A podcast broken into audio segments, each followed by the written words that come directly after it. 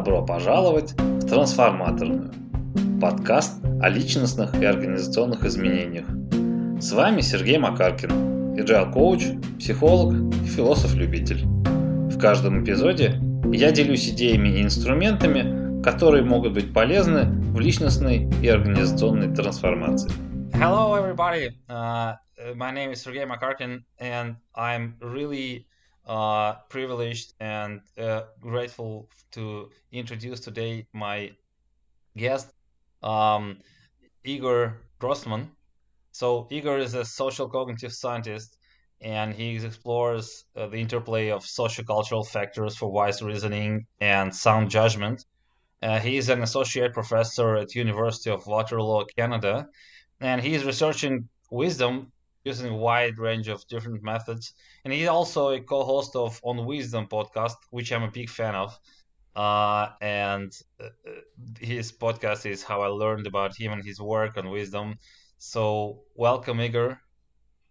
Thank you for having uh, me. Uh, thank you very much for being here.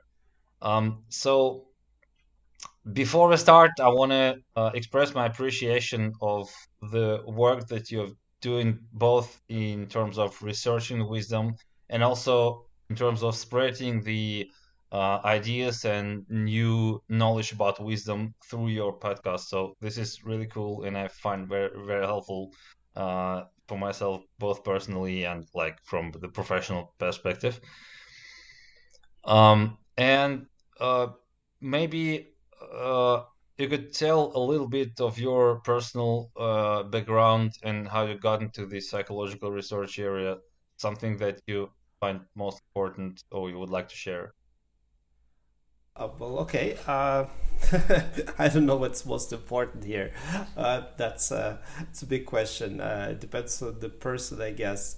Well, a little bit about me. I was born, and that's something that people probably be interested, those who listen to your uh, YouTube, uh, would be interested to know. I was born in Eastern Europe. Um, I was in fact born on the day of October Revolution, um, and uh, then uh, my family moved uh, from well, sort of. I was born in Ukraine in a small village.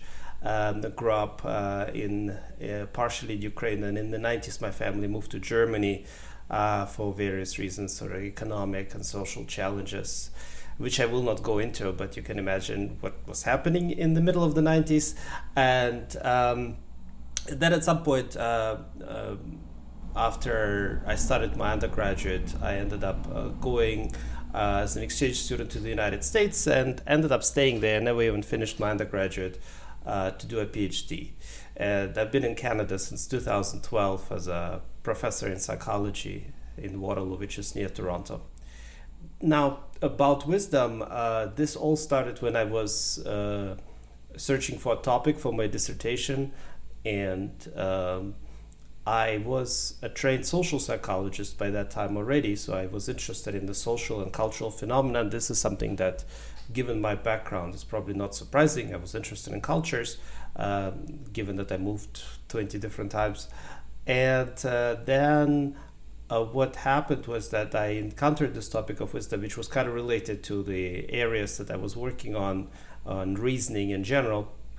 And it occurred to me that most of it uh, was fairly acultural, so there was not much of a consideration of context or um, cultural variations. And I thought, oh, that seems like an interesting topic. So there's a, those things that I'm most interested about, uh, namely the role of the social context, the power of the situation on the person, the uh, cultural factors that have not been explored in much detail, and therefore they seems they seem to be perfectly suited for a PhD, uh, for a dissertation, and the rest is history. So that's how I started. Okay, that's a kind of very interesting story. So you have traveled a lot and have seen different cultures, which probably helps you uh, in your research on the influence of culture on wisdom and whatever topic you might pick. A little, um, bit, yeah. so um, uh, I also am interested to some extent in wisdom, and my interest kind of um, was created mostly from my personal from my attempts to develop myself uh, to become a better person than I am. And uh, what's one of the things that I noticed when I started uh, discovering different literature on wisdom, both some ancient philosophers and modern research, is that uh, there are quite a lot of definitions of wisdom. Um, I probably will not call them controversial, but at least partially they have some differences and sometimes very important differences. Mm-hmm. So, what is your preferred definition of wisdom? And maybe if you could highlight some of the differences from the most popular definitions and why do you believe these differences are crucial for your research?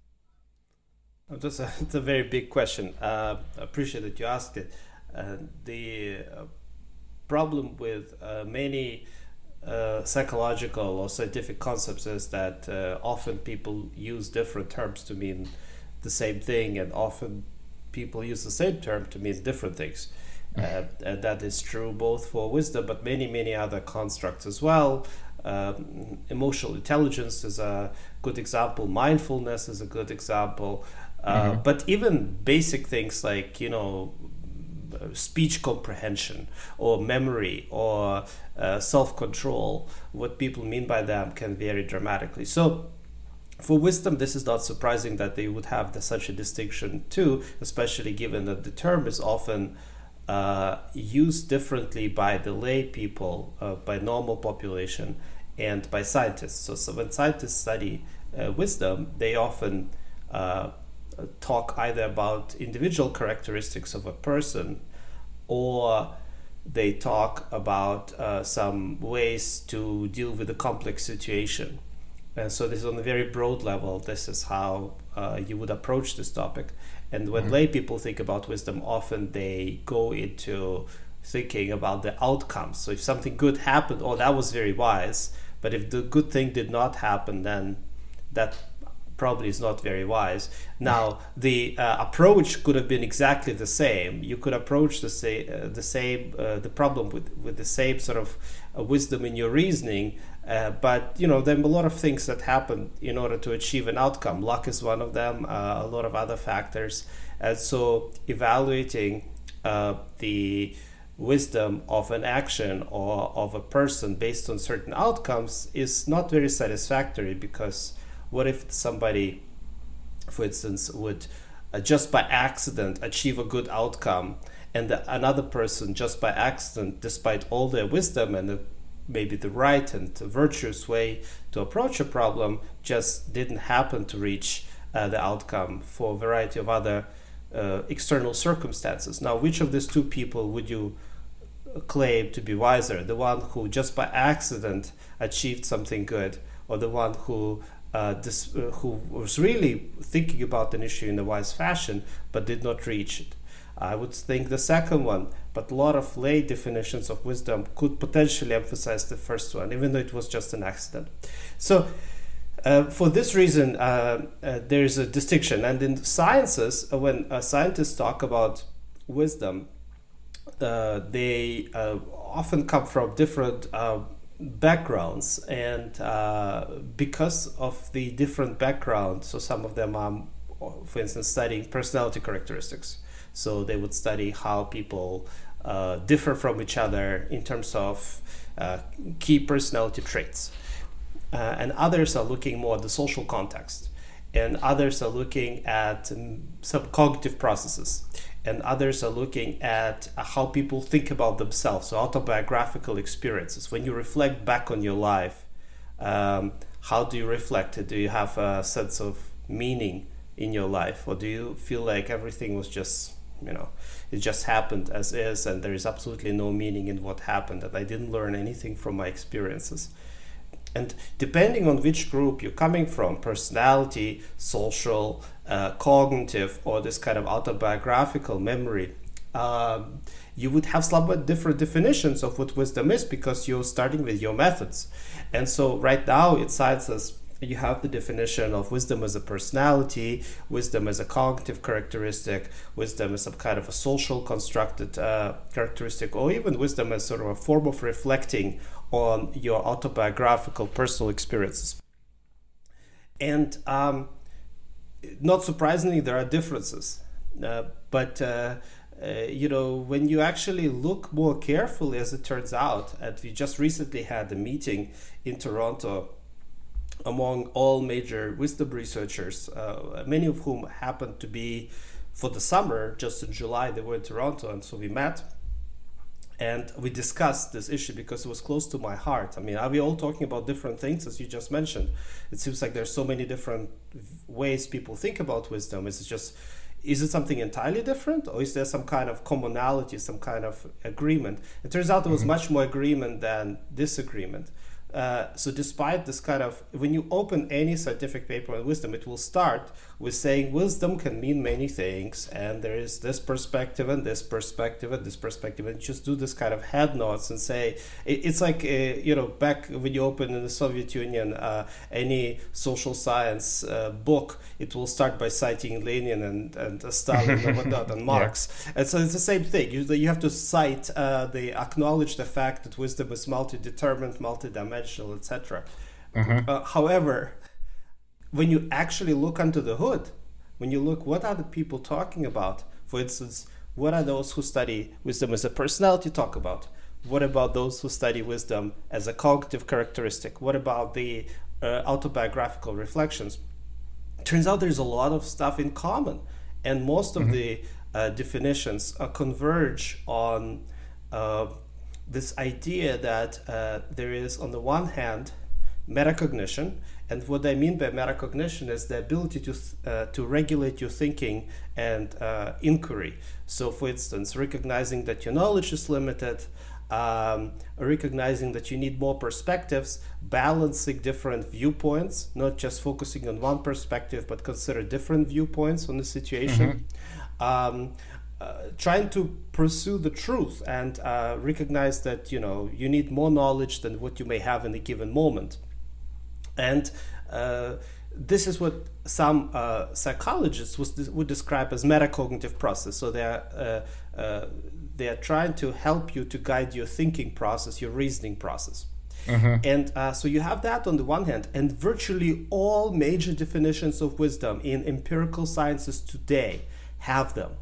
So this mm-hmm. is what unites all of them together. And uh, they may use different labels, they may call it something different, but then you look actually what do people ask? How do people assess this uh, this wisdom thing that they describe in X or Y way? You end up with the same characteristics, which is remarkable.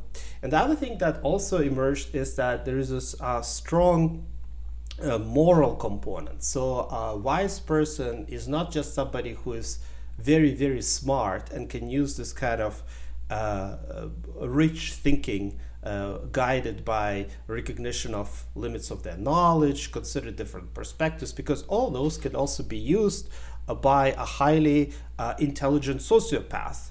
Uh, but the wise mm-hmm. person is doing it for uh, there is a there is a orientation towards um, a certain moral aspiration.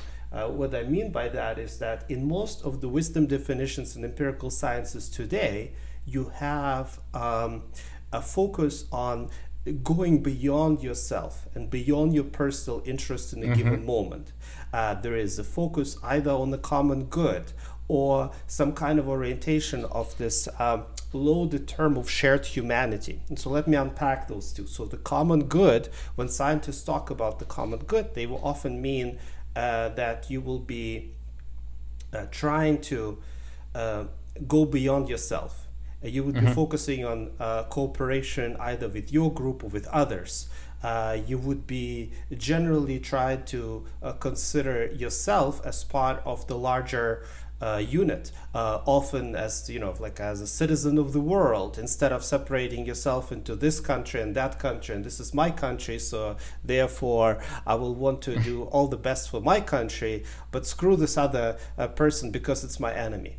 So okay. you would go beyond that. And that's what this notion of shared humanity is about, where mm-hmm. you would feel like uh, we are all living on this planet together and uh, this kind of animosity is between different groups and prejudice that I would have towards somebody who may look or act or think potentially differently than I do uh, should not be the first thing to consider. they those differences exist and they enrich us, but uh, they should not be the reason for uh, acting differently towards that person who look or who looks or acts differently than uh, acting towards somebody who is uh, you know my neighbor and looks exactly okay. like I do. So anyway, so on the one hand, you have this uh, set of metacognitive processes that help you to think better, uh, uh, acquire more knowledge, be more accurate about the situation. And on the other hand, you have this metacognitive processes uh, that uh, are morally oriented, uh, that guide your thinking, that where you are oriented towards the common good, oriented towards pursuit of truth, being more honest, and towards the shared humanity. Mm-hmm. Okay, so uh, so I might try to summarize this in a sort of uh, a wise person have a good thinking about thinking, right? And also, he or she has a good sort of moral traits. yeah, the intention more about the the intention is to increase the public good rather than kind of uh, the serve the personal interests yeah like or at least um, one thing that uh, also emerged uh, when you look uh, across these different uh, scientific definitions and you know this can be from china or from uh, russia or from germany or from north america or south america uh, mm-hmm. is this idea of balancing so it's not just that you would you would do you, you would not be just a pure altruist who is just a mm-hmm, sucker mm-hmm. and everybody is uh, uh, feeding on that person and they're like uh, the mother teresa and just gives and gives but never takes no the wise person would be viewed as somebody who is balancing the self uh, self interests with interests uh, of the group or the large, larger community that they live in uh, mm-hmm. So it's not necessarily that you just like one or another, but there is some kind of a weighting uh, going on where you're not just self interested, you're not just uh, following the social norms, but you're trying to consider the social norms when you're making okay. a decision. So this thing about balance, I I think uh, emerges in the literature on wisdom quite a lot in different ways. Right. So it wisdom seems like kind of being able to balance between different uh, different aspects of the problem and different um, stakeholders and find a kind of optimal solution in this context. That's right. Yeah. So okay. balance is probably one of the key thing that unites a lot of uh, the definitions. And you asked me earlier uh, after you started uh, by asking about my definition, and I, you mm-hmm. know, I avoided this whole question uh, by talking about others.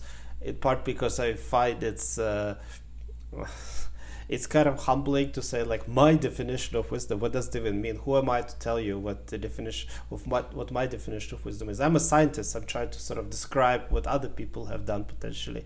Uh, but uh, when I started working on this, um, the notion of balance and uh, some kind of integration of uh, different viewpoints was very, very central for me, in part because that's what I saw in my initial attempt to synthesize the literature. So, because, mm-hmm. you know, as a good PhD student, you start by looking at what other people have done. And mm-hmm, then you say, mm-hmm. oh, this seems like something that this researcher has looked at, and this researcher has looked at, and this researcher has gone. Seems like that's something good to look at. And philosophers talk about it as well. So balance was definitely one of the first things that came to my mind as well. Okay.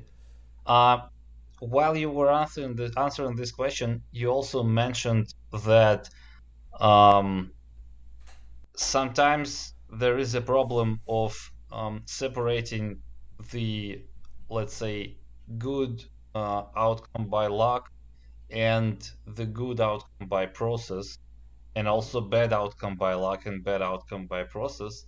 And this is something which is quite um, the, quite quite similar problem uh, we face in organizational sciences when we're trying to find out what is uh, the best way to kind of operate the organization and whether should we punish the failure or sh- whether should we punish for using the bad process rather than the failure itself well punish maybe it's too strong word but to kind of i think you understand the you got the point. Mm-hmm. and uh quite often especially in recent years people speak about uh employing wisdom as a way of improving the decision making process.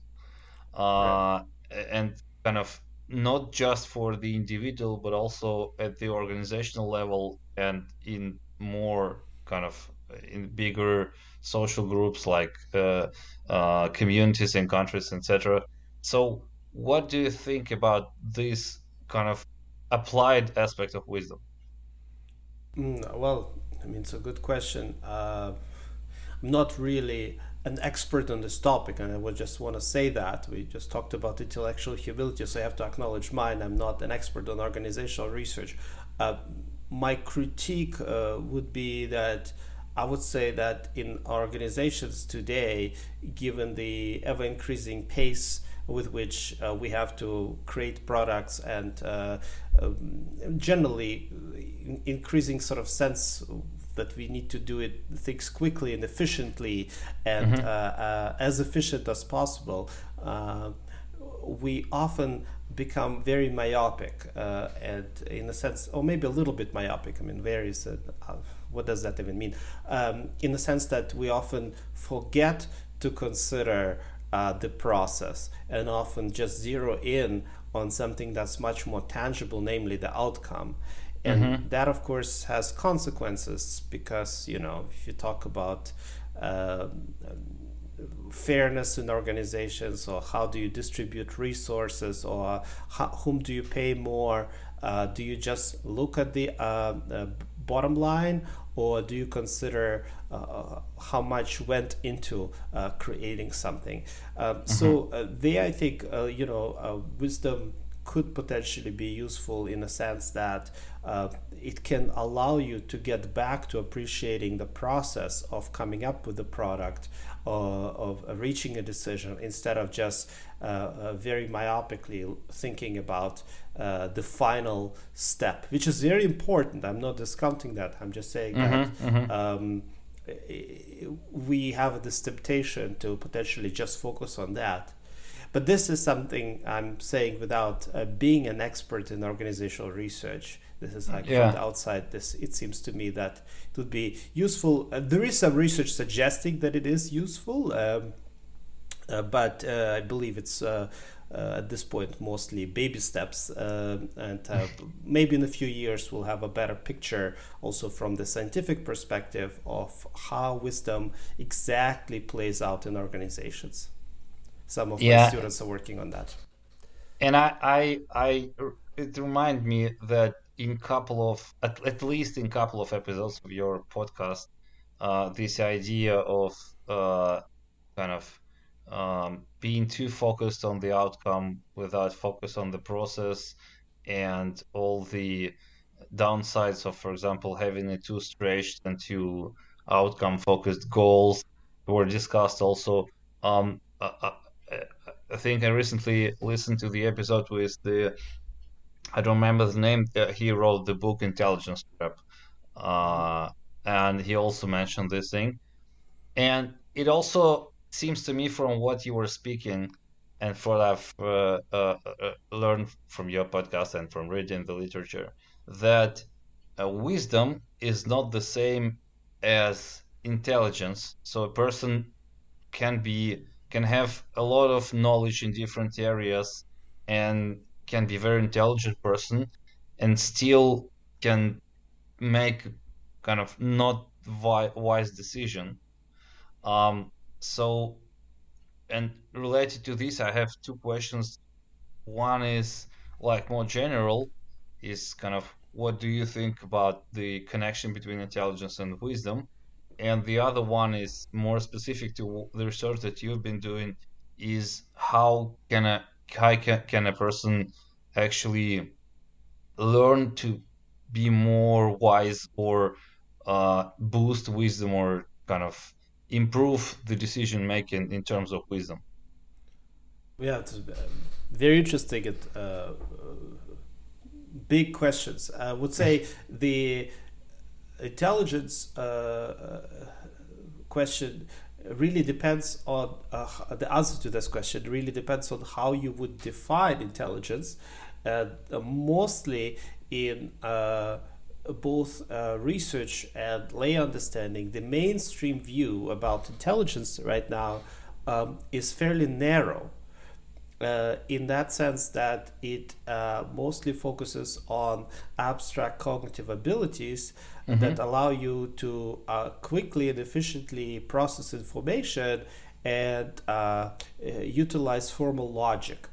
Um, mm-hmm. Which are very important skills without doubts like you know if you want to uh, know how to quickly how to fly an airplane how to master a computer game or how to solve a complex equation uh, in natural sciences, those skills would probably be very beneficial for you.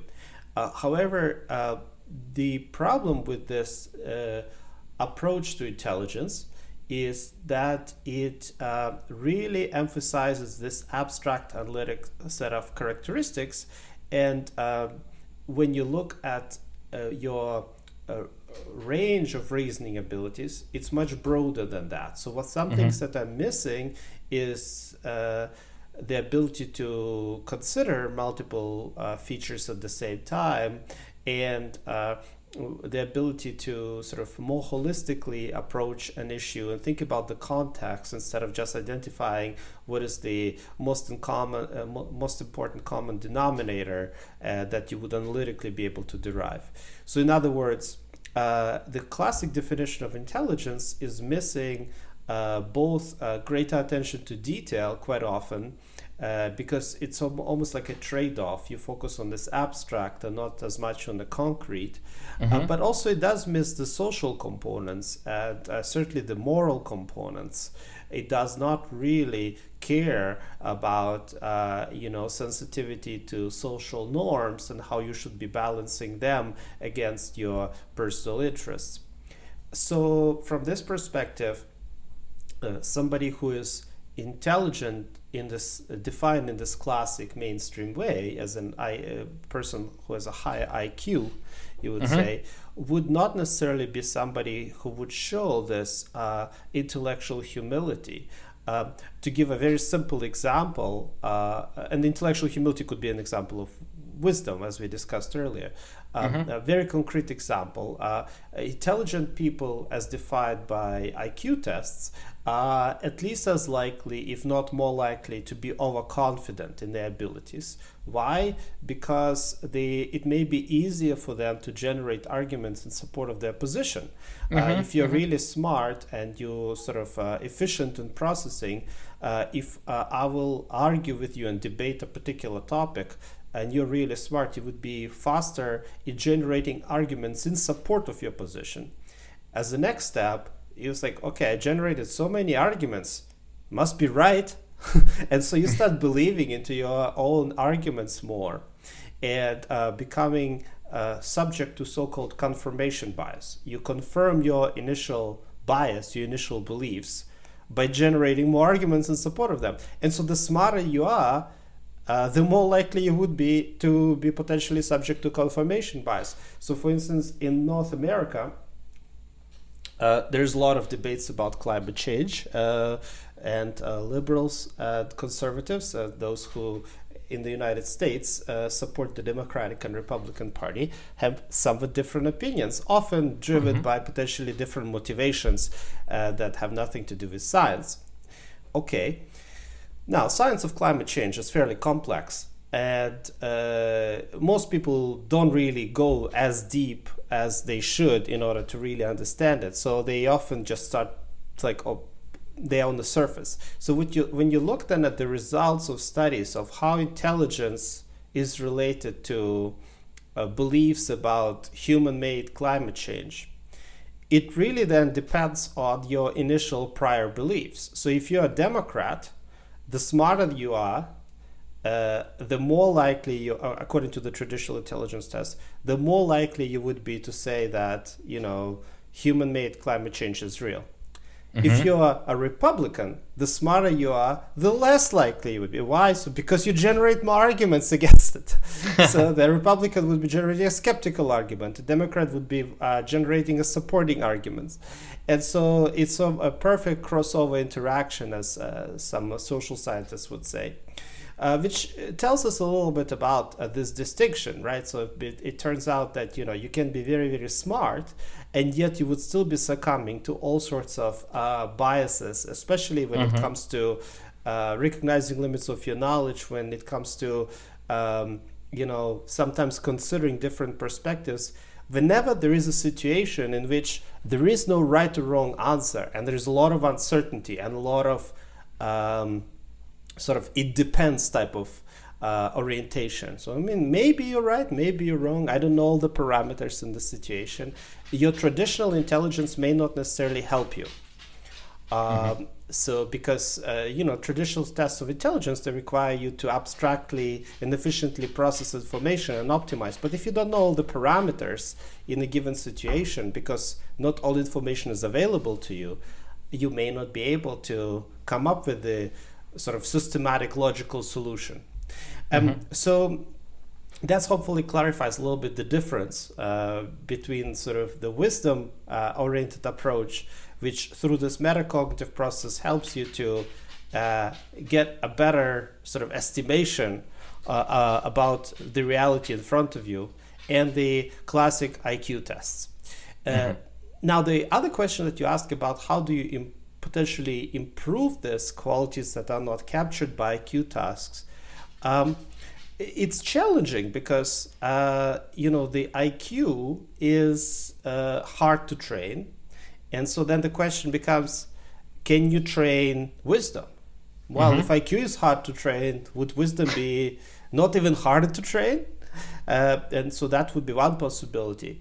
Uh, but some research that we have done and some others suggest that maybe there is a way to at least incrementally improve your ability to reason wisely about complex matters. And the trick here involves um, being able to transcend your immediate viewpoint. So, quite often in our society, uh, we are taught from very early on to be certain and to focus on ourselves and to follow our gut feeling, our instinct. And I think that's true, especially in uh, Western Europe and North America. But I think to some extent it's also true in Russia. And uh, if you're in a manager position, you often do have to make those decisions uh, without consulting others. Uh, quite often, uh, that can lead to mistakes. Uh, because yeah. habitually you would not necessarily consider other people's perspectives. And so, what we found is that if you are able to mentally imagine yourself uh, as a, through a third person perspective, sort of uh, visualize yourself in the context of the situation. That helps uh, uh to re- activate this metacognitive process.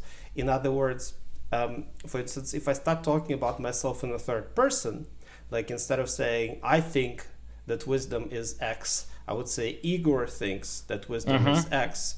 Uh, that by itself uh, puts me in a different uh, frame of mind where I would start uh, reflecting on the same issue somewhat differently, integrating this contextual information, balancing different perspectives, considering different perspectives, and uh, considering greater uh, uncertainty in my uh, knowledge. So that's one trick we found so far, uh, but you know it's very small. It's sort of incremental evidence. Okay.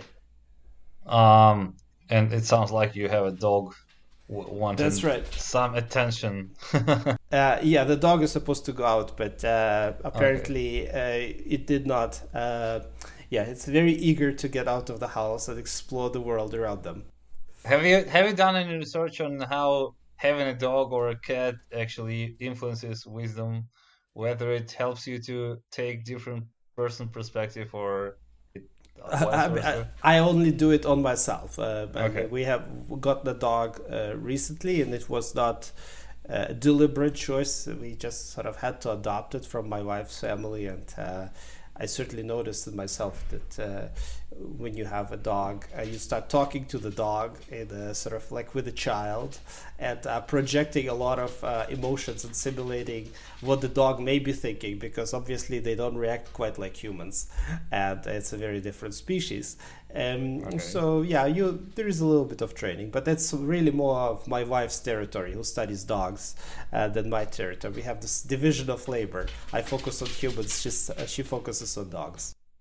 Okay, so uh, one of the ideas that you've uh, talked about is just trying to uh, think about the situation from the third person perspective, which is a very interesting technique. And I actually made a uh, episode like a couple of weeks ago about New Year resolutions, mm-hmm. and I mm-hmm. borrowed this idea from your paper that you've published about this improving the cognitive decision, the the quality of decision making.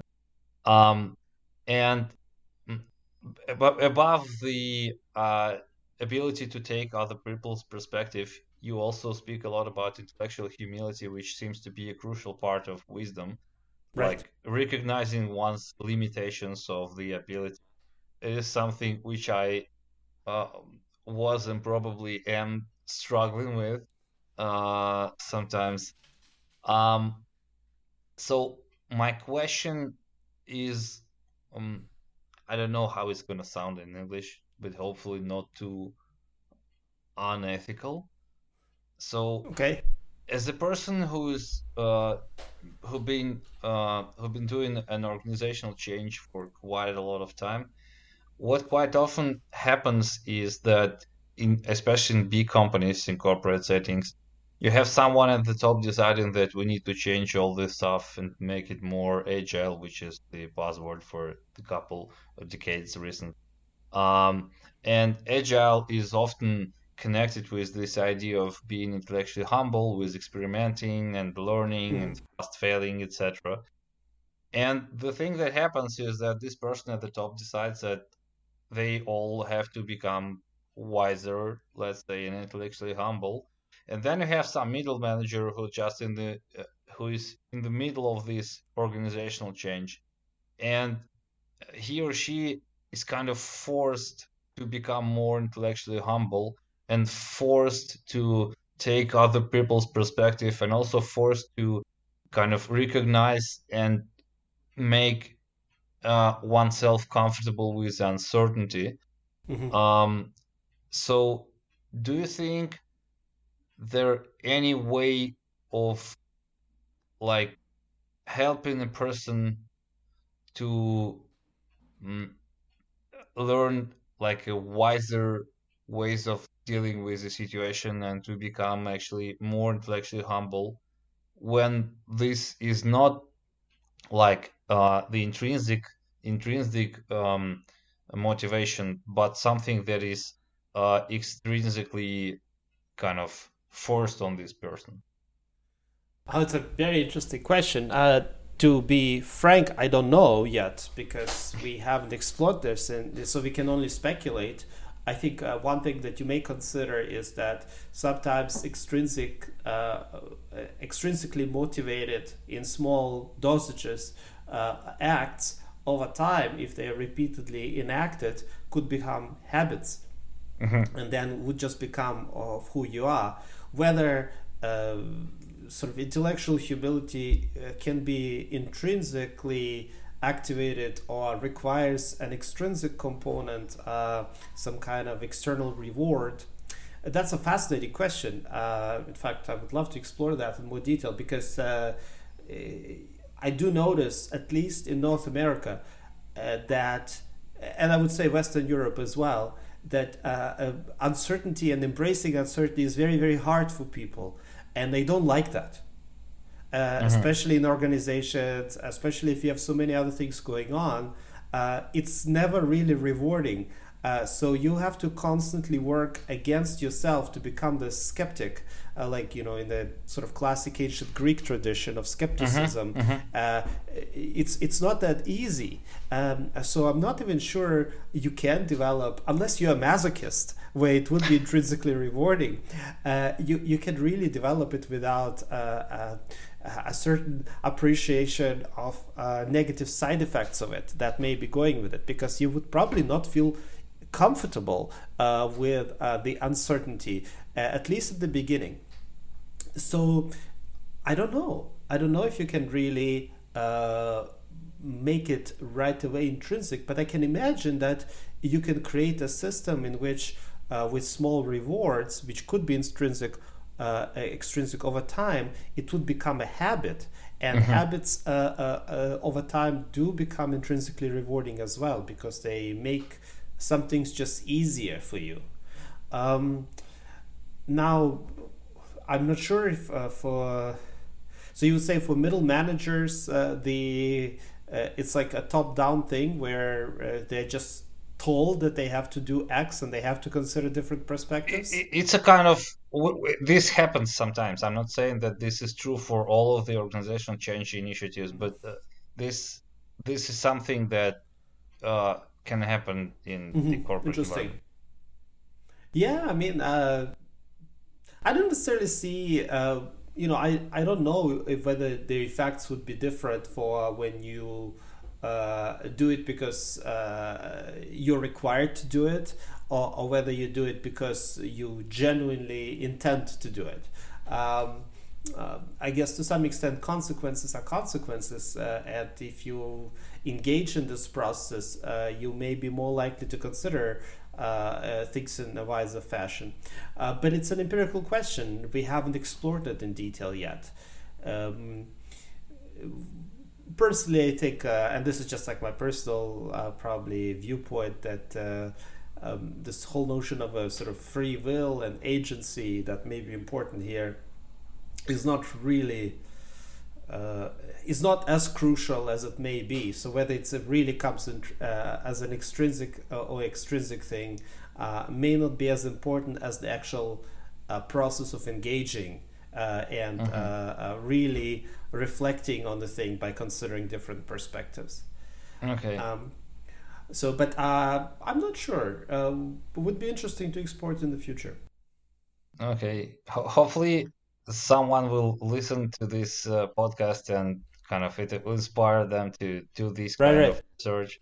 Uh, and it seems from your calculation that consistency is one important thing here. So this kind of uh, expectations of the organization from the person from one's way of making decisions should be at least more or less consistent so that the person could learn this new type of thinking.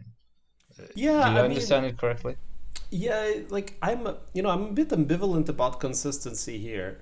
Uh, on the one hand, uh, uh, for philosophers who are interested in the concept of wisdom, especially as a virtue, uh, the idea of consistency is fundamental because it goes back to Aristotle. Only if it is uh, something that you can consistently engage in, it becomes a virtue in the first place. Uh, mm-hmm. so this kind of habit development is important. On the other hand, the consistency uh, from the social psychological perspective is almost never warranted uh, when you consider um, the whole range of different situations and stimuli that may be acting on you. So you may be you may develop habits uh, for specific situations, for specific type of events. Mm-hmm. But whether you would consistently apply the same type of reasoning or behavior to other situations which were not part of this habit? That's a big question. And quite often, uh, people are not able to do that. And sometimes it's not even beneficial. So, for instance, uh, the Aristotelian notion of wisdom, of phronesis, or practical wisdom, as he call, uh, some people translate phronesis, mm-hmm. is uh, not just that you would, uh, like as a machine, constantly apply this intellectual humility and perspective taking and balance of different viewpoints, etc., in the same way across all situations. Mm-hmm. No, quite the opposite of that. Aristotle would have said that, you know, depending on the situation, you may need more of X or more of Y. In some situations, you may need to be more humble. In other situations, you realize that you have to act uh, and so even though you consider that humility may be important, you don't have time to really engage in it. In some situations, you need to consider different perspectives. In other situations, that would not be as necessary. And so uh, for him, what was important is to figure out how to match different behaviors to different situations mm-hmm. uh, that people experience in their lives. And uh, that's where practical wisdom uh, comes into play. So that's why you need to reason on it in potentially finer fashion. Uh, but uh, you see that the whole idea of consistency here takes a very different norm. You have to be consistently good at flexibly navigating the environment. Uh-huh. But you cannot really apply the same strategy consistently across all situations because it probably would be maladaptive. So yeah. Uh, so yeah, so there is a consistency on the one hand, in the sense that you would be consistent in your appreciation of these processes, but there is also the flexibility that you need uh, to figure out to what extent those different strategies are useful for a given situation versus not.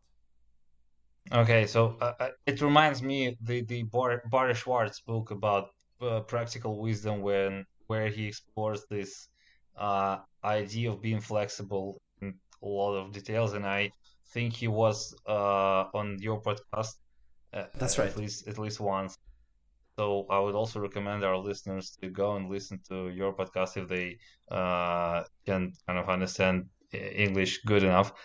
Um, so it seems like we're getting back and back to this idea of having a right balance, right? So we need to be consistent but also flexible and variable enough not to become too uh, too linked uh, to a specific situation or specific context but also kind of so seems like balance is very important thing um, and i also um, I, i'm also thinking about balancing between my willingness to kind of learn more from you and also between respecting your time. So it seems like we're getting out of time. And um, I would like to ask you probably the final question of this interview. And mm-hmm. hopefully, we might have another one uh, uh, in a while. Um, uh, so, you've been doing this research for quite a lot of time, and also through this through your podcast, you have uh, met and have discussed the wisdom related topics with very very different people with a different background and etc um, what would you consider your most interesting findings in this journey? Maybe a couple of or just a few. That's a that's, a, that's an interesting question because uh, the uh, for researchers, uh, like for organizational uh, specialists, you know, we are very myopic. And so whatever is the last thing that we're working on, they feel like, oh, this is fascinating. This is it. Uh, and it's very hard to separate the sense of, you know, whatever I'm working on right now is the most fascinating thing uh, from, uh, you know, your whole trajectory and different findings yeah. you may have had. Um, I think the one that I find uh, is fundamentally important, and we talked about this this flexibility and um, uh, the differences in uh, how uh, wisdom in one situation may not be able to predict at all your wisdom in another situation. So they, there's quite a bit of cross domain uh, specificity in mm-hmm. your ability to apply uh, perspective taking uh, intellectual humility, and so on and so forth. So even though there is a stable component to it, uh, this stable component is uh, fairly weak in a way that you know you can be very wise in this situation, but it doesn't have anything to say how wise you'll be in the next situation. And um, for me, that insight is fundamental because uh, this variability uh, in wisdom, uh, well, you can potentially play with it then, you know, and potentially activate it. If there is variability, it's actually a good news because mm-hmm. that means that you can shift it uh, in one way or another. but it also has implications of how we interpret people. So if somebody, for instance, did something that's very foolish or potentially morally um, questionable, mm-hmm. do you right away discount this person? Uh, as somebody who is a fool. So imagine you, had somebody on a pedestal uh, because uh, they were, for whatever reason, right uh, or wrong reason, uh, considered to be the moral or the wise uh, example. Mm-hmm. And suddenly you learn something questionable about them. There is this immediate reaction. And you yeah, say, okay, yeah. that's it. That's I guess I have to look for a new one. Yeah. But if you put that together, this kind of intuitive feeling that you should not be thinking about this person as a good example of wisdom or whatever anymore, with this notion of variability, you get a completely different perspective because guess what? We are all like that. We all yeah. vary depending on the situation. And sometimes we just happen to be in situations in which we can't help or maybe we did not encounter them before, or maybe uh, something really made us do things in a different way. Now, I'm not trying to defend all those who do atrocious things. That's a wrong perspective on this. I'm just trying to say that uh, there is much more to it than this initial impulse of uh, mm-hmm. discounting mm-hmm. somebody. Uh, uh, and also, uh, it teaches us a little bit about whether we should have wisdom exemplars and moral exemplars in the first place. And in many cultural narratives, if you look at textbooks or even like in the uh, general media, we often do put some people on the pedestal. And a few years mm-hmm. later, as you and I probably learned when we were younger, suddenly completely different type of characters appear yeah. on the pedestal. So that's one thing that I found probably most interesting from this whole wisdom related journey. But of course, there are many others. I mean, uh, the distancing work is interesting. Um, in general, that uh, you know, this uh, different perspectives on yourself can change the way how you think about uh, issues. Um, there's a lot of findings about impo- impact of wisdom for cooperation, and uh, that if you reflect in this kind of epistemically humble uh, way, consider different perspectives, the more time you spend on uh, on an issue, the more willing you actually are to cooperate. Whereas mm-hmm. if you're not as engaged in this type of reasoning process, the more time you spend on an issue, the less likely you are to cooperate. So that's another uh, finding that I find quite quite neat. Uh, but yeah, the first one is probably the most interesting to me so far. Okay, so Igor, thank you very much for the time, and I really appreciate you being here. Um, I would strongly recommend to all of my listeners who are interested in developing their own wisdom uh, and in like wisdom research in general to go to your podcast on wisdom and uh, discover many many fascinating and interesting ideas uh, so before we say goodbye, maybe you would want would like to have some. Imagine a person who wants to imp- increase their wisdom. What like first small step would you recommend them to do? The first small that's a very good question. I've never been asked this question before, so that's uh yeah. What would I uh, recommend to somebody? It's like it's an exercise in my own wisdom right now.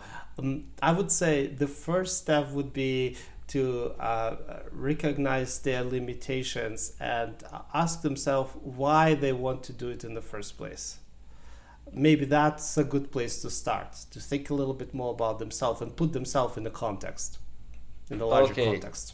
And the second step is go and listen on Wisdom podcast, right? Uh, only if they want to. Or maybe your okay. podcast. Okay, so thank you very much for your time. Thank you and have a nice day. YouTube. Bye-bye. Надеюсь, вам понравился этот эпизод. Если вы хотите поделиться идеей, выразить свое мнение или задать вопрос, пишите на info собакасергеймакаркин.ру. Вы можете также написать мне в Фейсбуке или в Твиттере. Я буду признателен, если вы оставите отзыв об этом подкасте на iTunes или Google Podcast. Пока-пока!